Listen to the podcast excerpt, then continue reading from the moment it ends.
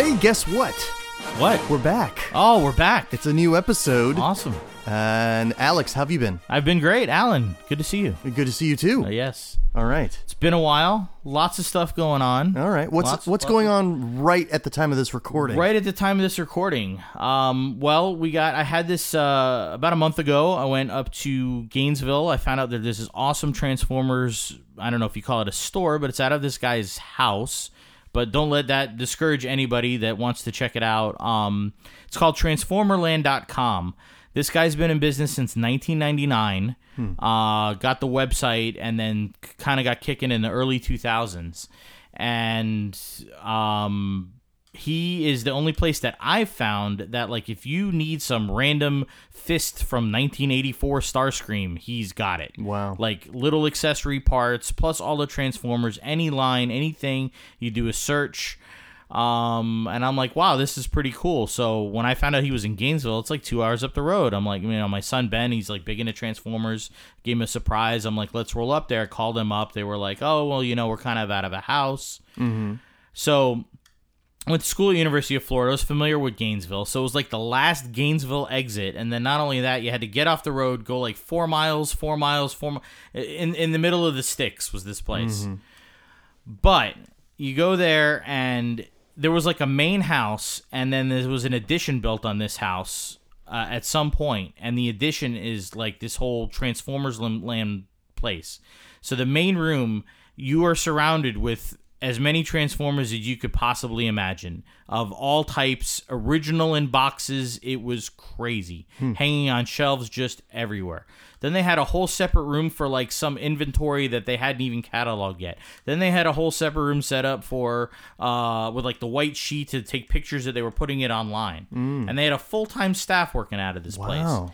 And then they had a whole other garage, which was like the inventory, mm-hmm. just filled like a two car garage filled floor to ceiling that you could walk through of boxes of Transformers and stuff. They had um, one person in charge of cataloging and inventory, one person in charge of photographs, one person in charge of sales, and then the main guy who lived in the house, he was basically just in charge of like emailing this, that, and whatever because he was taking care of his. Uh, his wife and him were taking care of his son because they were homeschooling him because of COVID. Mm-hmm. So they were just doing that thing. And I'm like, man, like this. And they said business has been booming since the pandemic. You know, people Right. are not out spending money, so they want to spend money on nostalgia, make them feel good. Just like I've been doing a little too much. Right, right. Um, so yeah, it was great with Ben. I mean, he he. I think it was a little too much for him because he was just like, "Oh, there's this guy and that guy." And I'm like, "Do you mind if he looks around?" And they're like, "No." And so he goes, "Daddy, check this out!" And he grabs like a uh, G1 uh, Shockwave into the box, Wow. brand new, Yeah. seven hundred and fifty dollars they want for. it. He's like, "Daddy, check this out! It's Shockwave." And I'm like, "Uh, be careful with that, Ben." You know, they had like a Megatron. It was like a thousand dollar in the box. Whoa. They they had I mean, pretty much you like, going back in time to 1984, 85, you know, Japanese ones, just, I mean, whatever. Like, and super knowledgeable. Um, nice guy. So, yeah, I was there, God, for like a while, for like an hour and a half, just looking at stuff, bought a bunch of stuff.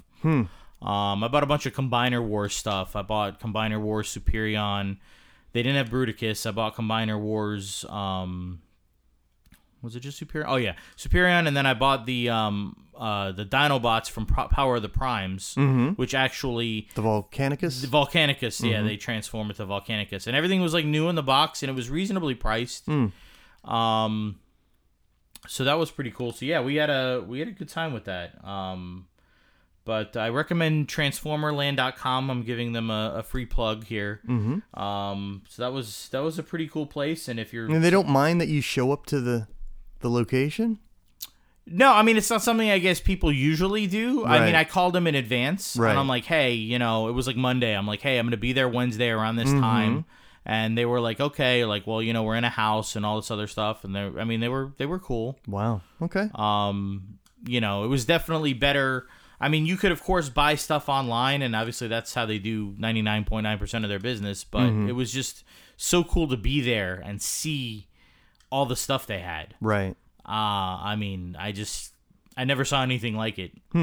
Um, you know, there there were pictures online and and they, they did it justice. I mean, just like a, a room the size of like the room we're in, just filled top to bottom with G1 Transformers in the box, Right. Wow. whether they were reissue or whatever, but they were like mm-hmm. new in the box. yeah. you know.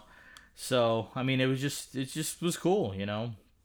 That's Big- interesting. So he he has to hunt down all these mint in box toys all over the world and just acquires them. Yeah, I, I, I, don't- I can't even begin to imagine. Uh, I spoke to him briefly. He was busy, you know, with his son, but Mm-hmm. um, you know, I wanted to talk to him more about how he started up and how he acquired like all these things, Right. You know. But I mean, anything that they have that they they buy and you know they even have like a I think an identifier engine. Like if you take a picture of something and you put it Mm-hmm. online, you're like, "What's this?" and then they'll write back and be like, "Oh, that's you know Rodimus Prime's weapon from this line in this Right. year," and they'll let you know and how much it's worth if you want to sell it and. You know, it's the like if if you're a super collector and you want complete things, I don't know any other website that finds these the rare accessories Right. Right. And I mean they have so much stuff to go through. Hmm. I mean it's it's more than a full time job for one person to go ahead and catalog and inventory all the little accessories Mm-hmm. and try to figure out what they are. I mean I don't even know how they figure that out. Right. You know, people go to them to figure it out. So how do they know? They've got a staff of experts. They got a staff of experts. I don't know if they're all just secretly, you know, Hasbro retirees or whatever. I Mm-hmm. mean, they weren't that old, but yeah. So I've been going at um, Acme. What I think it's just called Acme Toys or Acme Comics or something yeah, like that in town in, in, Longwood. in Longwood, Florida. Yeah. um, which is a favorite place of mine to take people who are visiting Orlando from out of town. Mm-hmm. Because it's like 45 minutes away from any of the theme parks. Uh, so they wouldn't normally think of going there. But it's this enormous comic book store slash uh, classic toys store Mm-hmm. um, where it's just aisles and aisles of whatever category you remember from the 80s and 90s Everything. everything's there. It's GI Joe, Transformers, Ghostbusters, Marvel comics, He-Man, Ninja ev- Turtles, everything. everything. Yeah. It's amazing. Yep. Yeah, it's it's even if you don't have a shopping agenda, it's just worth Oh, yeah. browsing the aisles. Oh yeah, yeah. It's it's it's it's good to kill some time and just look around. Yeah, Mm-hmm. like just to be like, wow, I remember this from when I was a kid, or I had whatever, and and oh yeah, yeah, it was very cool. And not only that, it's reasonably priced. Mhm. Like normally you see stuff if you go to a convention or whatever, there'll be stuff out of the box and they they're cranked up the the price of these things, but like there's um, a, a Beast Wars transformer up there that I bought from there, the uh, Optimus Primal Okay. uh, Transmetal, and he was like 15 bucks wow. out of the box, and he was already out of print for like I don't know 15 years or so. Uh huh. So, um, yeah, like the, they and the hat came with everything, nothing missing, nothing broken. And yeah, uh, I, I really uh, am impressed with the prices they have, let alone the selection they have at Acme. So that's the thing too is you know they have so much stuff. So if you're like a collector, it's a really good place to go because the thing is the prices like you say. So when I go to like Transformer Land, I paid market what would you say market price. I mm-hmm. paid what what it was. I wasn't like objecting to it or anything like Right. that. You know, I felt it was it was fine. But you're not going to definitely get a deal. The thing is at these places sometimes they, they have so much inventory they don't know exactly how much one thing is worth or not mm-hmm. and you're probably going to get it 5 10 15 bucks or more cheaper there mm-hmm. because like they don't have like if you're looking for transformers like they don't have a transformers expert that's looking up the actual value of toy a so they'll list it for about what they think it is but it's probably going to be cheaper than what you may even find online um, Right. yeah so Well, I think Acme they, they price them to move. Like they don't want stuff sitting on their shelves yes for too long. mention that yeah And so what I think the way they get around that is when someone sells them a toy, they're basically undercutting Yes. what they're buying like severely. So Right. you're not going to get much money out of Acme when you're selling your toys to them, but as a result, you can get some pretty good priced toys on the shelves. Yeah, I think they're just looking for people to, to give whatever. It's kind of like that store that I my wife can't stand. Once upon a child, will we'll pay two hundred dollars for a crib, and they'll offer you like, yeah, here's five bucks. Mm-hmm. Yep. No, we got we still buy clothes from Once Upon a Child. Oh, it's a great place to get stuff. Yeah, yeah. But if you're talking about selling it there, No, no, no. It's an, it's like an insult. I was like, I'd rather put it out on the curb. It's not Yeah. even worth my time. Yeah, no. I mean, like it's they'll give you like store credit or stuff for buying more stuff there. Right. Which again, they they're selling stuff at a good price. So Right. I mean, that's what they do. It's better what- than throwing it away. I'm And that's sure. what I was gonna do with Acme. I found in the in the garage. Uh, uh, my wife has a original Teddy Ruxpin, Oh no kidding. so I was gonna bring it to them, and they It's were working? like, "Oh, it doesn't." Yeah, it's working, but I mean, it doesn't uh, have anything with it. I don't know if it ever came with anything. It's like not in the box. Hmm. So they were selling one that was in the box there. I think for it was like 150 bucks, and I'm like, "All right, this is loose out of the box," and it was clearly worn. Yeah. you know, used. And they were like, "Well, you know, we may not give you anything." And I'm like, "Hey, store credit." Wow. They, they were like, they weren't going to give me cash. Yeah. Yeah. They weren't going to give me cash. She's like, but we'll give you store credit. I'm like, I'll take store credit. That's Okay. Mm-hmm. fine. I'm sure I'll buy something else here. No big deal. So I got to bring it into them. So A working Teddy Ruxpin's got to be worth something because those motors in the in the jaw they they burn out. right. So if, if it's still moving, it's that's a good deal. Yeah, I mean, they were just saying that it's it's it's about it selling because they said that they they had the one in the box there for a couple of months and nobody was buying Oh. it. So Yeah, there's not a resurgence in popularity. Yeah, Yeah, so and it's a it's a the medium is outdated. You can't yeah, you find can, cassettes anymore. Right. Yeah. Yeah. So, um, it was funny. So we were going to Acme, and I didn't even realize the day that I went there, uh, they were having some sort of Star Wars small convention ish thing going on. Hmm. So we went around. It was packed. So we parked in the back, and as I'm walking in with my son Ben, who's five. Um, there's a dude full stormtrooper costume, like mm-hmm. full on looks like a stormtrooper, and he's walking out behind the thing. Hmm. And I'm like, Ben, look, a stormtrooper, and he's like, ooh. And I'm like, you know what that means? And he goes, what? And I said, that means Darth Vader's nearby. and he goes, Daddy, is Darth Vader come here to buy Autobots? I'm like, stuff like that's priceless. I, I Where just- are your Autobots? yes, it's just that's what he was looking for. You know, I mean, maybe the droids transformed. I don't.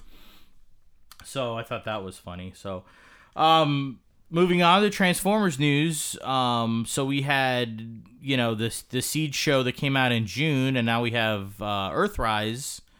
Coming out uh, December 30th, from what I understand. So you've seen the trailer, I have, yes. okay? Your your thoughts from what you remember? You know, I think the biggest thing that stuck out for me was at the end where we get to see a glimpse of Unicron and Uh-huh. we get a glimpse of Galvatron talking, to, Megatron. Yes. Um, so what that says to me is it's probably going to be something similar to what we saw in the comic book continuity, where instead of well, actually, in the comic books they kind of did this too, but in in the comic books, instead of the time jump you had in the cartoon, and then you just you know, We were there. Yeah. and, and Megatron was transformed into Galvatron Right. what happened in the comic books was you don't have a time jump. Everything takes place in modern times. And then when you introduce the quote unquote futuristic characters, they're all time travelers. So they came from the year 2005 back to 1985. So you have a time oh, displaced okay. Galvatron talking to Megatron.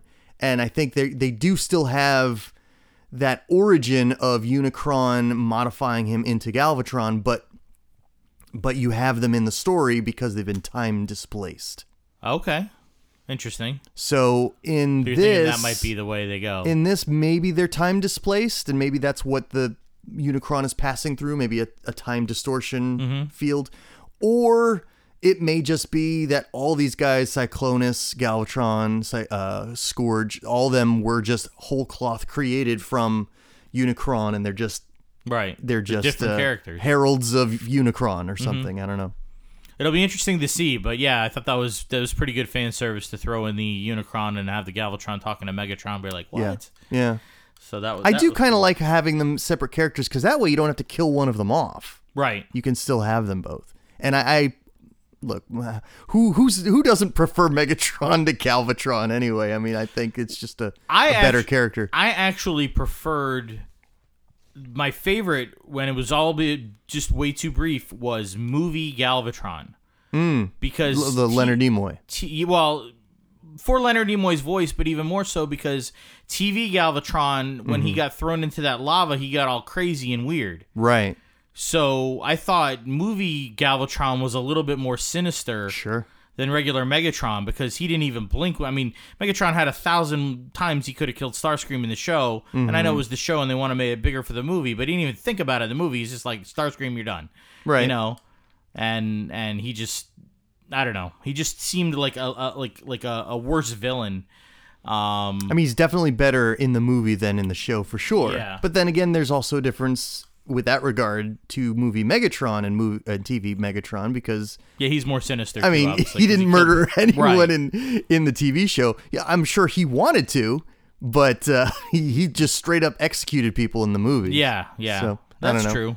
But but the difference between the Nimoy Galvatron versus the Welker Galvatron is like what you said. He's just a whacked out crazy fool in the TV show Mm-hmm. to the point where like the other Decepticons are like he needs professional help. We Oh yeah, they even noted. Yeah, they, they, they send that, him right. to an insane asylum Yeah, planet and yeah. uh yeah he's just nuts like it, it, it the fact that he could accomplish anything with his level of insanity was just Right. didn't jibe well with me Right, right, and and and with all due respect to Welker, because it wasn't a difference between Welker's voice and Nimoy's voice. It was just the way they wrote the character. But yes. Mm-hmm. right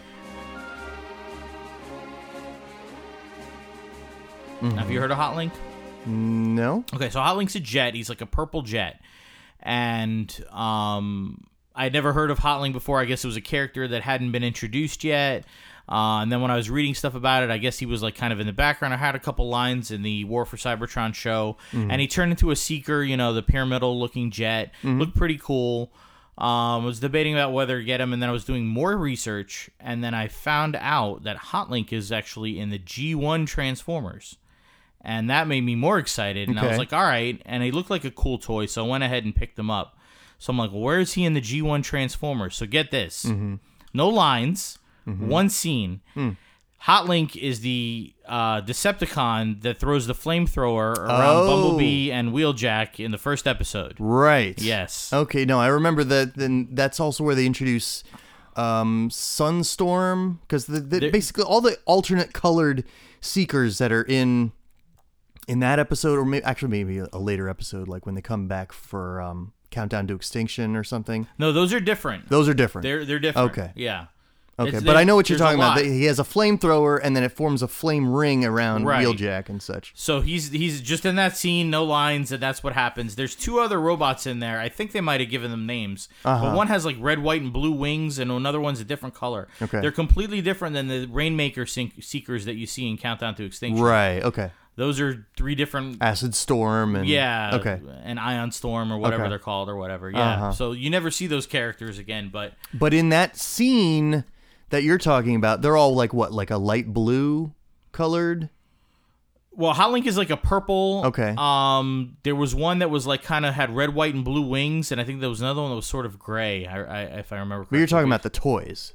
No, no, no. Oh, in, the cartoon. In, the that's- cartoon, So they you had three- purple, They showed red, white, and blue, and what was I the think other there one? was. I think there was a grayish one. I could, be, I could be mistaken. okay. I mean, I if you- remember like a grayish, maybe a white, light blue. Yeah. Okay. So yeah. So I mean, you, they were definitely not, you know, Starscream, Right. Mm-hmm. Thundercracker, and Skywarp. Um, and um, I mean, because obviously they were so, somewhere in that battle, but off to the side because when they escaped, then uh, Skywarp and Thundercracker turned into the ships and chased them Mm-hmm. over down to Iacon. So, but it was cool that they added them in there. They also Um, had those army builders on Earth, like when they they sh- you see the scores of Decepticons in the skies. yeah, I never knew what they were. Well, you had multiple seekers Right. that were all like a generic light blue, Yes. and then you had multiple reflectors Yes, too, yes. for for whatever reason. Right. It's got to take a lot of pictures, I guess. Mm-hmm. You know.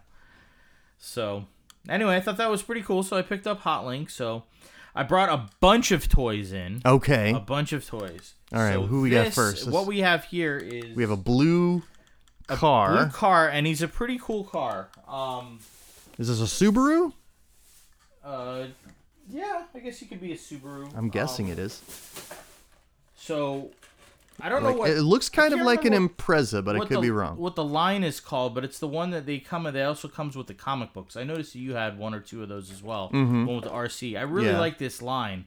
So this is actually Skids. Now Skids was Okay. the original was like kind of a weird looking truck. Yes, he was like a minivan Yeah, like a minivan or an SUV, but yeah. that looked, look kind of like weird. So when I saw this from a distance, I assumed it was Skids. Right. Because it's the same color scheme and almost with the hatchback, he did kind of have a Skids appearance. So if you were to ask me to name him, I would have named him Skids. So that's cool. Right. So I really like the way he looks as a car, and then the way he looks as a robot too. I mean, I could transform him in a 2nd Mm-hmm. take a little bit, but you can see on the back of the packaging, um, he looks awesome as a robot, way better than G1 Skids.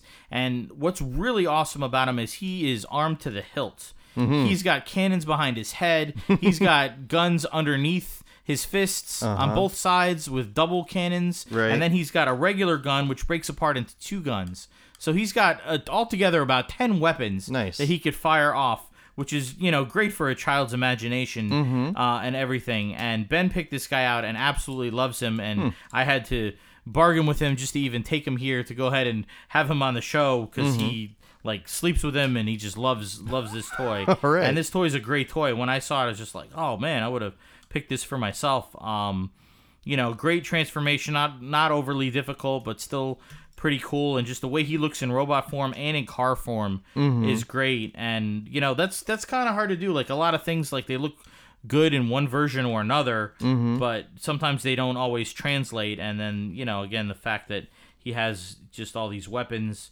um, and the joints, the fists kind of move. Um, you know, and he's available like online and everything like that. And I think he's only like 35 bucks, um, which you would think would be a little bit expensive, but it, it really isn't for um, the playability and, and everything of this toy. So, like, I really, I remember the dug him. alternator of Smokescreen, and I think he was the first alternator that came out.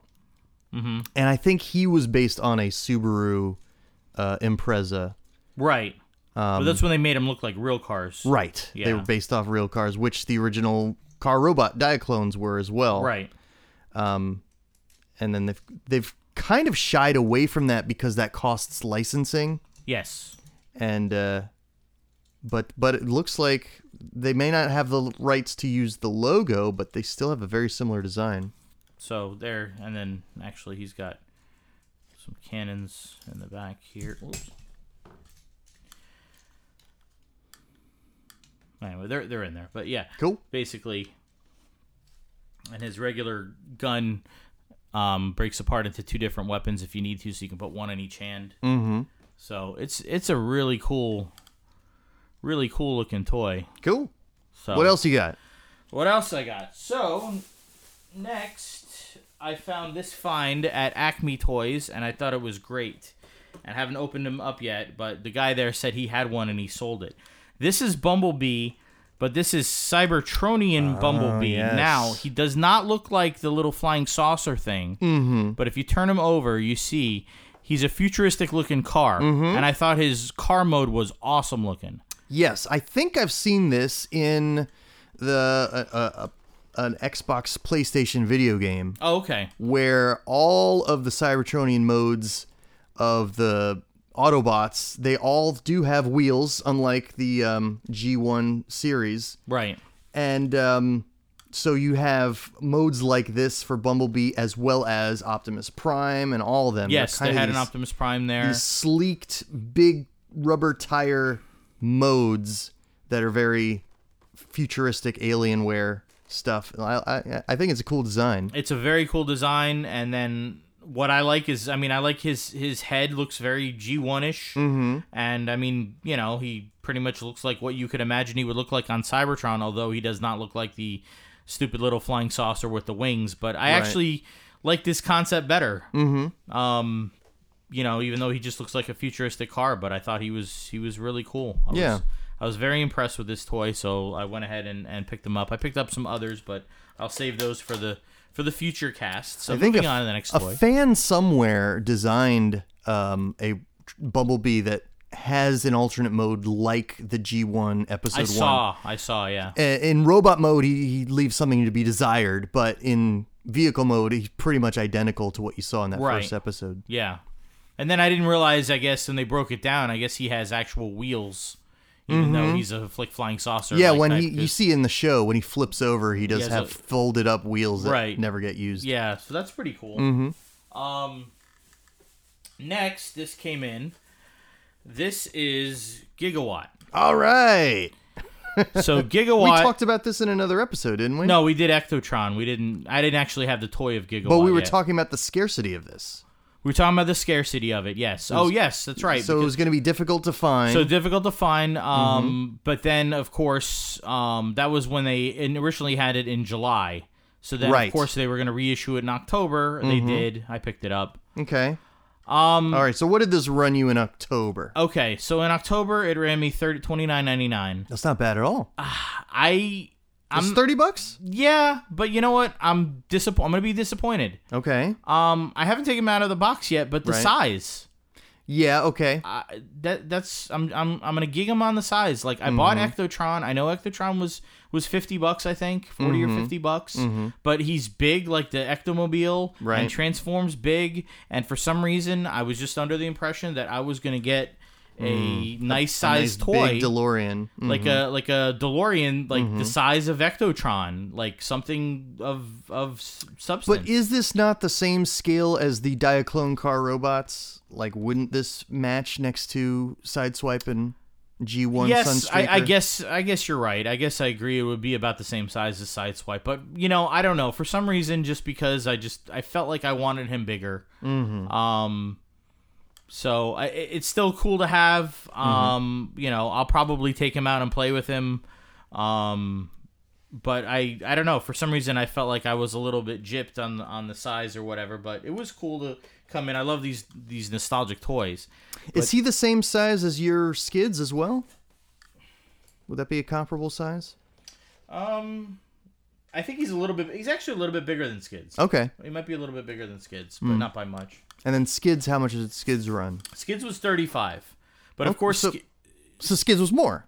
Skids was more. But I don't know. I felt with Skids, I was paying more because this was like a toy that was issued a lot of years ago, so it might be more hard to find. Oh, okay. It's out of print. I don't know. May- Maybe maybe I'm just being silly about it because I wanted a You bigger had toy or whatever. expectations. I had expectations. All right. But my expectations, are you ready for this? Yes.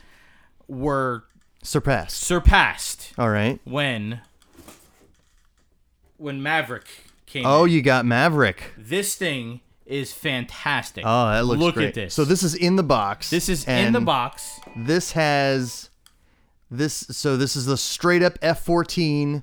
F fourteen in the box. in the box Looks uh, good. from uh, Top Gun. And, and then um, do the wings? Are the wings fixed, or can they spread out? Do you know? Uh, I really don't know. Okay, I'm curious now. Um, they don't have a picture on the box, or do they have a picture on the box? What he transforms in? No, they don't. Um, it's it's online. Mm-hmm. Um, but I know he transforms and he looks pretty cool, and it has little accessories. It comes with like a little volleyball, and I think there's Mm-hmm. yep. a little pilot you can put in it and whatever. and it's got he wears a and the back of the box. I mean, check that out. That looks cool. coming in on the coming aircraft coming in on carrier. the aircraft carrier. I mean, the box design alone Yeah. is fantastic. Yeah, I mean, it just looks com- awesome. The toy size is awesome. Just everything about this is awesome. Mm-hmm. Right. This was forty nine ninety nine, worth every penny. I took Mm-hmm. this out of the box and I was just like, I, I'm completely like, I I'm thinking about getting another one to keep one in the box and play with one. Like, I really, really think this toy is awesome. Mm-hmm. I think that volleyball, if I'm looking at it right, oh, it's got a little hole in the volleyball, so it could probably stick to the the, the robot's hand or something. Yeah, I think it does. I think there's a way. Um, for for whatever reason, use Mm-hmm. it as a weapon. I don't know. I'll write I'll write Wilson on it or something. so, but yeah, I mean, thoughts like this is No, the the in jet mode. I mean, we can't transform it; it's in the box, but it's in jet mode. It looks really impressive. Like the detail. You look closely. There's like, you know, the, you've got the two uh, pilot seats in the cockpit here. It, it's got uh, a great, great paint job that makes it look like it's just got this beautiful detail, like you know, smoke and scoring and whatever they they they put on this thing. Um, but yeah, you just it if you had the um GI Joe Sky Striker, this will really remind you of that experience of having that. Oh yeah, that's right. Okay. Um, but yeah, I like it. Looks really good. yeah, I I very very impressed with this. I mean, this Not that it's the size of the Sky Striker, but it's the same jet. right. And then I mean, just the work they did on the box. I mean, is just fantastic. It's almost like a sin to even open it up because Mm-hmm. I just I just love the way the packaging is and the box and the pictures on the back, Right. and the Top Gun logo on the front. Uh, Mm-hmm. it's just awesome.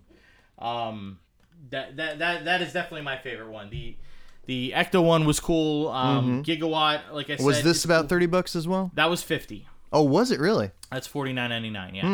Hmm. Okay. Um, but I mean, in my mind, that worth every penny for the box and the look and the nostalgia Mm-hmm. and everything like that. I, I really, really recommend that. Like Cool. I said, I I'm really thinking about getting another one so I can keep the box on there because the box itself is a display.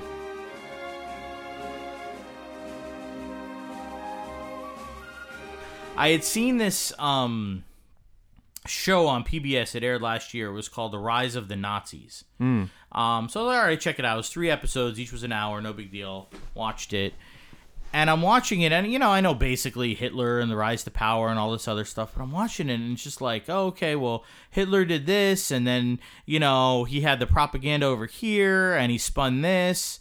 And then there was this thing called like the Night of the Long Knives, which Yep. is what they had like political. He called it uh, mafia politics, where he basically just killed all his political rivals. Right. And you know, and as I'm watching it, I'm like, you know, I it was obvious, obviously in in A New Hope that the Empire is supposed to be the Nazis. I mean, the uniform. It is largely inspired. yeah. Yes, uh, clearly. But then in watching Hitler's rise to power, I didn't realize all of the little things that Lucas put into the movies. And now, if you Mm-hmm. Particularly in the prequels. in the prequels, yeah, yeah. If if you if you watch, I mean, yeah, Palpatine just manipulating people's minds and Right. and you know doing you know the Clone Wars and and trying to just deceive everybody, and then the Night the- of the Long and the- Knives is Order sixty six. I mean, it is Yeah, yeah. And the title Chancellor, that was a German title back then as well. right. Uh, oh, the the vote of no confidence. Um, Right. That was in, in Germany too. Mm-hmm. Like when he said the vote of no, I'm like, what? I'm Yeah. like, this is exactly the same. Yeah, like, yeah. I, I, I don't know why. I mean, I'm a, I'm a student of history, but I didn't realize how much exactness that he took from that. Yeah. And, it, and, you know, I'm a big. I know a lot of people don't like the prequels, but I'm a big prequel guy. Mm-hmm. I mean, that made me like him even more. I'm like, holy crap!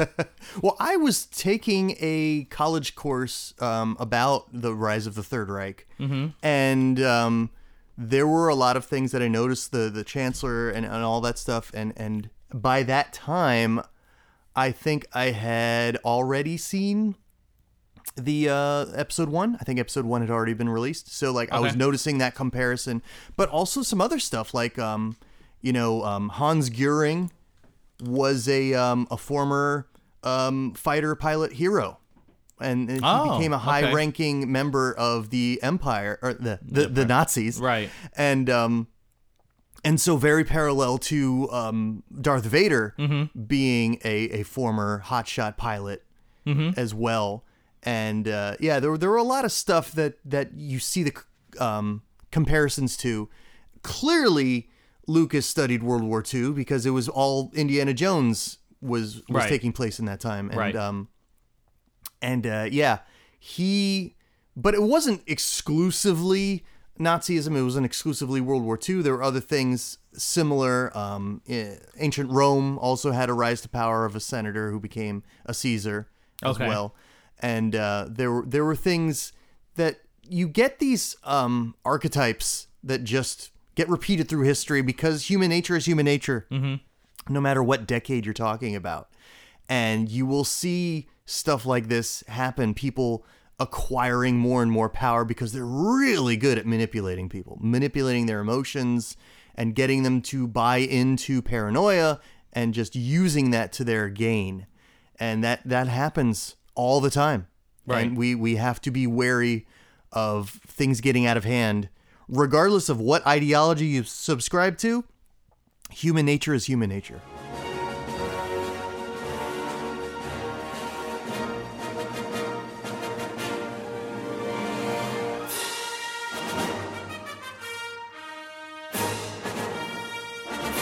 I mean, I don't know if you saw it and read all the details, but I guess there was like a lot of big Disney Star Wars news. I think last yes, week. that's Um, right. I heard the Obi Wan show is coming out with Ewan McGregor. Mm-hmm. Yep. Uh, starting filming in March. Right? Uh, I know they said Hayden Christensen has some sort of role. I don't know what that Mm-hmm. will be. Obviously, he'll be Darth Vader in the suit. Well, the thing is, is I'm guessing Unless there's they going to be flashbacks. Flashbacks has got to be. Okay. It's got to be flashbacks. So that would be cause, cool. because it makes Makes no sense. very little sense to just put him in the suit Right. and get the actor. Right. Um, but yeah, uh, and plus it's going to be voiced by James Earl Jones if you see Vader on screen. is it going to be? If you if you use Vader, th- at that point of Obi Wan Kenobi's timeline. Right, It but, would be- But James Earl Jones got to be like eighty something years Well, old. but he and was his in. voice is probably He voiced Rogue One. He did voice Rogue One. Yeah, I don't. I mean, And again, that was like four years ago. There's no know. guarantee you're going to see Vader in the Obi Wan Kenobi series That's true. anyway. That's true. But uh, it, yeah, Obi Wan is going to have some memories of Anakin, and you're gonna if you're gonna cast uh, Hayden, that means you're gonna film new scenes with Ewan and Hayden, which would be fantastic, awesome. Yeah. absolutely fantastic. And I do like that you have a showrunner like Filoni. Who really has studied those original trilogies like we have, mm-hmm. and he will answer those questions of yeah but if this was established in the original star wars a new hope why is this the case? And so he can work within that and go okay i'm going to answer that question. Right. i'm going to solve that continuity uh, error that we have and and introduce a new story that justifies it and so i'm i'm curious to see what uh, what they're going to do and ewan mcgregor's always been great as obi-wan and i to this day will still argue the prequel trilogy should have revolved around Obi-Wan Kenobi and and it would have been his story rather than Anakin's story. Yeah, I mean, I, I I thought a lot of it did though. I felt like we kind of followed his character in episode two, mostly, In episode except 2 for the love scenes. In episode 2, you followed him uh, in a separate storyline that Right. had nothing to do with Anakin Skywalker. I thought that episodes 1 through 3 should have been about the relationship introduction, training of and falling of Obi-Wan Kenobi's student rather than hey, we just found this boy, let's see what he does and then Obi-Wan Kenobi goes on a detective assignment in the middle of episode 2, right. Okay. you know. Yeah, I I can I can see where you're going. because like that. in in the original trilogy it's luke skywalker's story and luke skywalker is the new student of obi-wan obi-wan dies passes on his knowledge and guidance to luke yoda continues his training and then luke eventually helps save the, the day in in return Right. of the jedi um but like if you follow obi-wan make it obi-wan's story it's all about Obi-Wan and he picks up this new student. Hey, this new student's very powerful, very important, and he's a good friend, but then he falls from grace. That I think is a more powerful story if it's told from Obi-Wan Kenobi's Right. point of view because Obi-Wan is more relatable as a character than I think Anakin. Anakin is this ul- ultra powerful uh, force sensitive person who eventually falls and becomes a Sith. I don't think an average audience is going to Right. embrace the you know corruption so to speak and if if the average audience does then maybe there's a problem with society i don't know Right. Yeah, I see what you're saying. Um Yeah, I mean there's a couple different ways he could have done it. I mean, look, it is it is what it is. Uh you know, love it love it or hate it, how you could have made it better, worse, whatever. I mean, yeah, there's there's def- there's a million ways to argue that too, but uh yeah, it, it's it's um either way, we're we're gonna get some answers and we're gonna revisit some cool things in this Yeah. show. Um, you know, I know you're a big fan of The Mandalorian. I only watched the first episode, haven't gone back into it yet. I heard Okay. great things. I heard it's fantastic. It's obviously As saving the Star Wars franchise. yes as of this recording there's only one episode left to air in the second season Okay, so it's season two. season two is almost wrapped yeah and season three will start, or we don't even know because it's probably put off because of COVID. well i don't know if it's put off necessarily but they the season two was released pretty much at the same time the previous year of the first season so you might be on a, a an annual cycle Okay, so it'll be released. So it might be fall. November of 2021. You might see the third season. Okay, well, good. So it gives me time to get caught up. But yeah, Yeah. I heard. I heard it's great. I heard. And they only do and- like what eight or ten episodes right, a season. Right. So. I mean, that's what everybody's doing right now. It's just Yeah. we're going to produce less episodes. But Right. There's so much more TV out there, so I guess you can get through it all and be like, Yeah. oh, before you get bored. no, you watch 16 episodes straight and you're good to go. You're Yeah. all caught up with everyone else yeah, who's been waiting exactly. two years. So uh, we actually, so getting uh, another thing I was going to touch on with that was, um, I just started watching Discovery. Mm-hmm. So I know Discovery's in the middle of season three. Okay. Because And you you're- still have CBS All Access, right? Uh, sure. No, I don't have CBS. All Oh, Access. okay. Actually, season one of Discovery is a- airing straight on regular CBS. Really? Yes, this fall because I, I don't think they had enough shows Oh wow. because of COVID or whatever. Huh. So Thursday nights, 10 p.m. No kidding. They started episode one and uh, they're being airing it weekly. I think they're on episode eight or nine right now of the third season of the first season. of the first. Mm-hmm. They're re-airing. Really? So I could hook up my aerial antenna, just review all the the Yeah. old episodes, and then start watching new episodes when they start airing. Oh, you haven't. You haven't. I thought you watched it. I've watched the first two seasons. okay. I have not seen. Maybe. I, well, I don't know if they're gonna put all the seasons on on the show. I mean, they they they. I know they're doing season one, obviously. Mm-hmm. I don't know if that means they're gonna continue with season two. oh, okay. Um, well, also what I heard is all these CBS All Access Star Trek shows are going to move to Netflix, yes, I heard that too. Picard, which is huge. right, Um, as you remember, Cobra Kai was exclusive to YouTube. right, and now it's on Netflix. and yeah. now it's on Netflix, and it has opened the door to an enormous base of viewers Mm-hmm. that never watched it on YouTube because a lot of people weren't willing to pay for YouTube uh, TV, right, YouTube Red. And same thing is going to happen with Discovery. There's going to be all these people that never wanted to pay a dime to CBS All Access, didn't have the knowledge or desire to pirate it, and they're going to watch it on Netflix and be like, oh, you know, that that we'll see how a new fan base reacts to uh, Discovery. So you've been watching. Where are you now?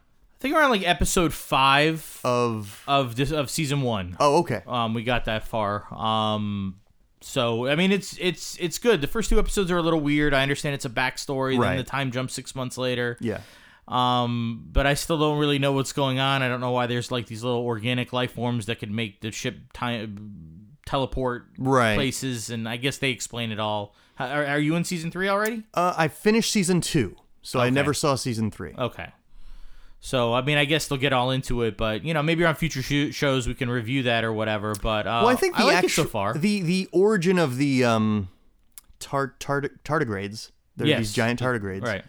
And so, if if you don't know, you're listening to this. The tardigrades are a real thing. They're a microscopic organism that live here on Earth, and many scientists presume that since they can survive in literally any environment, they they found living tardigrades uh, near volcanic lava. They've found tardigrades at the bottom of the sea. They they can survive in vacuums. They're like, well, if they can survive anything, there's a possibility that tardigrades were on an asteroid that fell to Earth, however hundreds of billions of years ago. Who Okay. knows?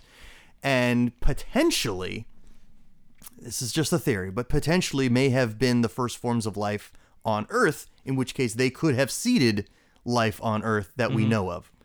Um, and so, by that inspiration, uh, a show like Discovery is like, well, what if they could warp space and not just rely on asteroids, but just mm-hmm. travel all across the, the universe? So, they've come up with this technology that makes tardigrade technology even faster than the warp space that has been established in Star Trek continuity. And as far as their origins or how they've in, in enslaved one, so to speak, is a, is a different story because I don't think they really get into the who, what, and why these things exist. They just do. Right. And then But it's, it's Discovery's a top secret ship with top secret technology. Oh, okay. I must have missed that part of it. Okay. Yeah. All right. So that makes more sense. So I guess we'll find out. They'll tie in exactly Yeah. why the newer ships or you know Kirk's Enterprise doesn't have the Right. technology or something happens or whatever it is. Yep. So, but um, yeah, it's a pretty good show. Um, and I'm excited for the Star Wars universe too. You know, we got uh, um, we got that going on, and uh, I think there's a, a Cassian Andor show that's going to be starting soon. And who are they? Cassian Andor is uh, the guy from Rogue One, Oh, okay, right. uh, the one with Jyn Erso. Um, and uh, Mm-hmm. That's gonna be a series. it's gonna be a, yeah, it's gonna be a series. It's gonna be a prequel. okay. So you know he was just like a spy Mm-hmm. and had to do like I mean I think it's going to be pretty dark where he had to, he alludes to the fact that he's had to kill people and Right. Mm-hmm. other stuff to survive and it's going to be more of how life is living under the empire which I think is a really cool Mm-hmm. Yeah. part of Star Wars history that has not been fully developed yet so I, I, I like that so Mm-hmm. Okay. um, it was a GalaxyCon what a week or two ago with uh, Peter Cullen and Frank Welker. Right. What were your thoughts? You heard that? Yeah, I, I I watched it. Um, it was it was cool. I mean, you and I saw them live at uh, at MegaCon, so I don't think I really remember. Well, there were some things that they they did. They talked about which um, was was good on a technical voice performance aspect for me, who does voice performance. Um, there was a question of how do you quote unquote take care of your voice and you know how do you keep your voice from blowing out or whatever and um, frank welker's first answer was uh, leave the studio? Because these guys that they can go you know several hours sometimes a full eight hour stretch of recording which like really is rough on their Sure. on their voice. But two things. One welker said like hi- for any voice that really is hard on his voice particularly the dr claw voice he says he'll choke up on the microphone basically get yes. He gets right up there Yeah, you do that good. and he speaks Right. like this. And I noticed that when you do rely more on the gain and getting close to the microphone, you can give your voice more of a break. Don't force it. Don't constrict it so hard, and you're not going to have the um, the you you won't get nodes, and you're not going to have a soreness on your vocal cords. Peter Cullen um, came at it from the opposite side. He's like, I, you know, have talked to people who train like uh, operatic performers, and they're like, it's all about support from your diaphragm. Right. it's about pro- projecting from your diaphragm and not getting those high pitches from constricting your vocal cords, but forcing more air out of your out of your diaphragm, and that way you can project more and get more volume and more pitch rather than squeezing your vocal cords. And so, long story short, that's the only new thing I got out of that uh, out of that panel. Right. Yeah, I was hoping they were do. I, Ben was disappointed because Cullen really didn't do the Optimus voice. Plus, his voice sounded off for some reason. But um, it was weird when uh, apparently I guess Welker is a fan of the Denver Broncos. That's right. And- I did learn that. And Yeah. did you notice that he, in the Megatron voice, was hoping the Denver Broncos had a better season? Yes. And that was quite a weird thing to hear. Megatron. Megatron. talking about the Denver Broncos, but that happened. yes. So, um, the one thing I learned, which I thought was pretty cool, I, I did like that story, but um, they asked Cullen his inspiration for Ironhide. And Oh, yes. He talked about a character. He had just seen a movie um, by an actor who I'd never heard of. It was called Chill Wills. Mm-hmm. Um, who talked in a sort of like country drawl kind of accent, and he had say, seen some of his movies, and you know that's how he kind of did the ironhide voice and then i so i went back and i tried to look up Chill wills i found him and he did like a bunch of movies a lot of comedy stuff or whatever and so he did a bunch like uh, of movies and a character called uh, francis the mule so it was a mule that talked Okay. and this was apparently before mr ed or Yeah. could have been an inspiration for mr ed because it was Okay. like in the 50s right. and it was a mule that like walked in and it was like on a courtroom scene and it was on the stand and it was talking and the Mm-hmm. judge was like a mule can't talk and they're like here i am talking and then and everyone's like oh my god the mule talks and, and the case dismissed and uh, you know it Great was- story. yeah great story so I, I just sitting there and i'm i'm watching this francis the mule nonsense and i'm like I can't believe my entire childhood. I love the character of Ironhide, Mm. and he's based off of this guy that's basically a talking mule, like a Right. Mr. Ed. I'm like, it kind of just like shut it down. Like, really? like, okay. I'm like, I'm just gonna forget this kind of origin story, and, Right. and just respect Ironhide for who he was, Mm-hmm. and that kind of thing. But that that's kind of basically where the inspiration was that he was saying. I mean, obviously he talked about his brother Larry, and Yeah. and and the inspiration with the Vietnam War and, and Prime, the story we all know for a while. But Mm-hmm. but yeah, I never really knew the Ironhide thing, and that's so he should No, on and that. and yeah, the credit uh, Patty for for steering it that way Mm-hmm. because um, yeah, I've obviously I've got an Ironhide right there, and I don't think Ironhide gets enough credit um, for the character that he was, and like he gets offed by Megatron so callously in that movie. Yeah, I unde- really, undeserved. I loved Ironhide, even in his scenes in the movie where Ironhide is so gung ho about we've got to stand up to the Decepticons Right. and fight them, and and he's just like he's just itching to fight. And like as a viewer, you're like, yeah, man, the Decepticons have taken over Cybertron, and Autobots have got nothing to say about it. Mm-hmm. And and and then like, and then he gets killed by Mm-hmm. Megatron, and you're like, this isn't the way things are supposed to go. It's Right. supposed to be like the Autobots. They they bide their time, and then they rise up and, and win.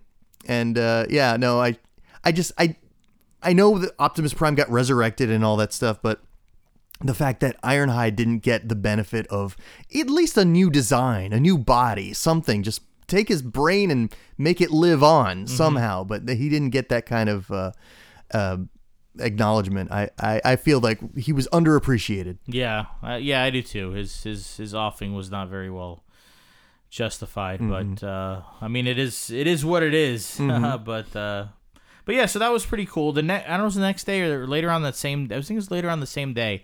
Um, I know you didn't hear it. They had an interview with uh, Michael Biehn. And that Oh, was pretty cool. So Michael Biehn, uh, for those of you who don't know, he played Kyle Reese in the original Terminator. Uh, he was Hicks in uh, Aliens. He was Johnny Ringo, my favorite role in, In Tombstone. Tombstone. Um, he was also in The Abyss, millions of other things. Um, he's he's just a, uh fantastic actor. I really loved the interview with him. He just seems so humble, so just appreciative of things. Talked about you know growing up in Hollywood, about he had this really good friendship with uh, Bill Paxton.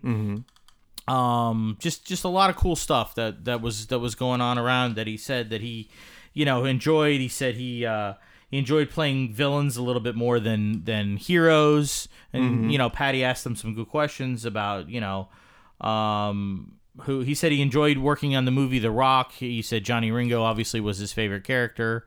They asked him like, you know, what was your favorite uh, line in a movie that you ever said, and he said my favorite line was "Come with me if you want to live," and I'm like, oh, okay, that's Right. pretty cool. To, He's the first one that delivered that line. yeah. So, um, you know, I really, I really enjoyed it. But, but uh, what was really funny about the interview was, for some reason, they started talking about Star Wars. Um, Well, he's in The Mandalorian. oh, that's right. That's Yeah, right. so That's why he's- talking about Star He Wars. and as of the time of that panel, Correct. he was he was only in one episode. Killed.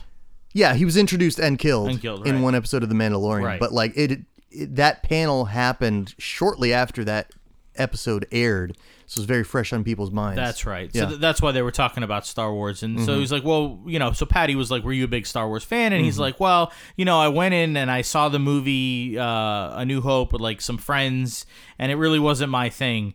He's like, he said he was sitting there and the and the, the words were going, and I'm like, oh, I'm supposed to read that, and you know, Mm-hmm. and then you know, he was just so like obviously trying to be like anti nerdy for lack of a better term, Mm-hmm. and he was just like, yeah, you know, and then later on, like like there was like Princess Leia, and she was like, ah, what what is that? Uh, uh, like he was trying to look for the word, and he's like, I, I want to say sonogram.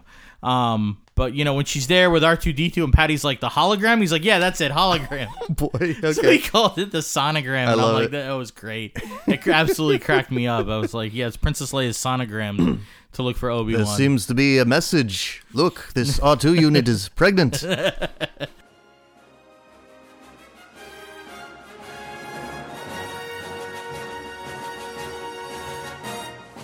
Back to the Future was on on Hmm. AMC or A and E or something like that. So I'm like, all right, I'll start watching. You know, um, so this is really funny. Like, and I understand that they're time constrained. You know, looking for commercials. Mm-hmm. So the scene where uh, Marty goes back in time. Mm-hmm. Doc mentions that there's Libyan nationalists that he stole and they want him to make him a bomb. So, Right. Mm-hmm. you know, I know this day and age we're trying not to insult people. So the Libyans show up. They completely butcher the scene where Doc gets shot and killed. They Right. didn't even show it. Well, you're not well on TV. It's commercial TV, right? You But don't want I've seen it before on TV. really. When when back in the day when we Mm-hmm. were kids and they would air it on NBC and that's the only way you could like tape a movie because Right. you had a VCR. They had Wow. You know they is- didn't shoot they didn't show, maybe show the bullets going in him that like Okay. that one part Yeah. but they did the whole scene where he like went in front of the van and he threw the gun Yeah. and he held up his arms and then maybe Right. Mm-hmm. he was shot and he kind of crumbled to the ground and they didn't show the whole thing but Right. at least you this was like I don't even know why Doc's lying on the ground Like they completely edited. Like There's all of a no, sudden, there's no sound. They don't sh- hear gunshot. you might hear a gunshot, but it's just like kind of awkward. And and then Yeah. there's also no shot with like when they're f- firing the about to fire the gun at Marty, and Mm-hmm. he closes his eyes and the gun jams. Completely edited out. So it's like this really Mm. it's, quick scene. It's gun violence. It- you know, they're, they're clamping down on gun violence in media. It cra- and then even more so. So Mm-hmm. then, like, then then Marty's escaping, and then you remember what happens next. They have a rocket launcher, and they're gonna shoot Right, the rocket right, right. launcher. They completely edited that out. Oh, wow. So all of a sudden, Marty's driving doo doo doo. He does. He just looks in the mirror for Mm-hmm. some reason and says, "Holy jeez," and then kicks it into high gear. I mean, you don't even know. I'm like, th- and and the worst part about it was at Mm-hmm. the end of the movie, they revisit that scene. So they show that whole scene from the from the faraway perspective. Yeah, So why didn't you show it? right. With with the gunshots there. You know, I, I understand they're trying to eliminate the gun violence, but Mm-hmm. you know what? Uh, the mom incest with the son, that's okay. Right. Like that that that is good. That's you know We're yeah. Mm-hmm. okay with that because that honestly, out of those, if I had to pick between the two, that creeps me out a little bit more. Well, that's the crux of the movie. the, the- the mom wants to sleep with the son. But I mean, you know, they didn't have to have the mom kiss him. They could have just been on the date. Like they didn't have to Mm-hmm. Right. include that part of the movie. But in the '80s, you know, whatever, that's fine. Mm-hmm. But n- now everybody's so like insulted by everything, which is just obnoxious about Mm-hmm. society. Uh, just my opinion. But um, you know, they, they they yeah, they keep all that in. Yeah. All right, you know, whatever. I mean, there's also comedy in that too. In that she's Sure. trying to advance on him, and of course, he's not going to advance on a beautiful Lea Thompson. Right. For the only reason you wouldn't want Lea Thompson is because she's related to you. Right. Did you hear about the thing with the Disney photographs? Uh, so this is about the ride photographs. The ride photographs Yes. with the photoshopping the Correct. masks. I've, I, I've, I've, I'm familiar with this story. Yes. yeah. So Uh, yeah, if crazy. you're if you're on let's say Splash Mountain for example, and you're not wearing a mask, uh, there was a point when th- Disney would put masks digitally over your mouth and nose because there are other people on the ride that are abiding by the park rules, which is you need to be wearing a mask at all times unless there's food going in your mouth at the time. Uh, so I think to appeal to people that are abiding by the rules, they're like, uh uh you don't get a better uh, photo of yourself just because you decided to skirt the rules. We're going to cover your mask just like everyone else did. But then I think they've backpedaled on that and they're like, we're not going to do that anymore. They're not going to do it anymore because they were called out on it, and I Mm-hmm. don't even know if they're actually even allowing you to buy the photos or Mm. not, or whatever the situation is because of that. But Mm-hmm. I don't know if I felt like it was because they wanted everybody to follow the rules. Mm-hmm. Maybe more because they didn't want to get like liable for something. You Mm. know, if somebody bought a photograph and they saw the person behind them wasn't wearing a mask in the photo, then they're going to turn around and sue Disney for not enforcing the protocol. Mm-hmm. Yeah. because they got sick from COVID or whatever the situation is Mm-hmm. You know but i mean how much of a case would that be like if you sat there and you brought the photograph in and you could obviously tell that it was digitally altered Sure. that's going to look worse on disney Yeah, that they actually try to cover up to evidence. Mm-hmm. try to cover up evidence so uh, you know i don't you know they they, they got to find a line to draw where where everything is i mean Mm-hmm. you know the, the bottom line is if they were worried about it mm-hmm. let's just not sell the photographs like Yeah, that'll eliminate you from any sort of worry Well- because the rides too you're moving around and people might want to wear the mask it could fall off you might have it on loosely the Mm-hmm. wind blows it whatever you know Yeah, yeah. I had an experience at uh, Universal. I was on the Hagrid's motorbike, Mm-hmm. and I did not intend to take my mask off. But there's a point when the the wind shear, like, pulled it down around my neck, and uh, there was a point, and like even we're going backwards at one point, and there's people in front of me turning around to see where we're going. They're looking right at me Mm-hmm. with no mask on. It's like, sorry, I didn't do this. where was your uh, was it still with you or it flew completely it just off the ride no, just no blew down under my chin. oh okay So the the wind force just blew it down. right And so f- I can't take my hands off the handlebars to put Right. it back because I'm Right. holding on for dear life. right Um. So and even I think at one point I did, but it still just came right back down. yeah yeah Um. But sure anyway, understand. I it's it's it's i mean you're not going to contract covid that way no anyway one's gonna no. I It's mean, the, there's a very very low viral load outdoors. right high wind scenario. It's not going to, and I, I wasn't positive anyway. Right. But um, uh, no one was going to get sick that way. Right, right. I don't know. That's the world we're living in. That's the world we're living in. Hopefully, it's it's on the upswing. We'll see. Mm-hmm. But um, but cool. A lot of good sci-fi stuff. A lot of good Transformers stuff this week. We're excited. A lot of new shows coming out. Um, when we uh, our next show, I definitely will have to talk about the new Transformer show because that's coming out in about a week or two. I am excited that we're not having to wait a full year for this to I come know. out. Like I was thinking, oh Right? geez, we, got through those episodes in no time, and now I got to wait a whole year for more. Nope, just what was it, six months? Well, the thing was though, and I don't remember the original date, but it definitely was in the spring. It was delayed for a long time. I think because of, of COVID or because they wanted to redub it in other languages or whatever. Mm. Okay. I don't know if the same people were working on Earthrise or maybe there were other people. So maybe the goal was to have this show come out like February and the second show come out in December like normal time. Mm-hmm. Right. But since we didn't get it to like I think July. I think It was June or end of Mm-hmm. Yeah. June or end of July. summer, Um, you know, now it's just it's only six months, so it Okay. looks great. But I know the original show was delayed several months for, Okay. for that reason. So, you know, hopefully it's not going to be a big gap between because I know it's a three part series. Mm-hmm. Hopefully it's not a big gap between two and three, but we'll see. And I don't even know how many episodes. I mean, Yeah. So we'll see. Cool. Yeah, man. Thanks for having me again. All right, it's a pleasure, Alex. And um, if you want to comment on the, this episode or other episodes, visit our Facebook page. It is about the Clusterfudge Clusterfudge podcast. Look it up on Facebook, and uh, we will see you next time. Bye.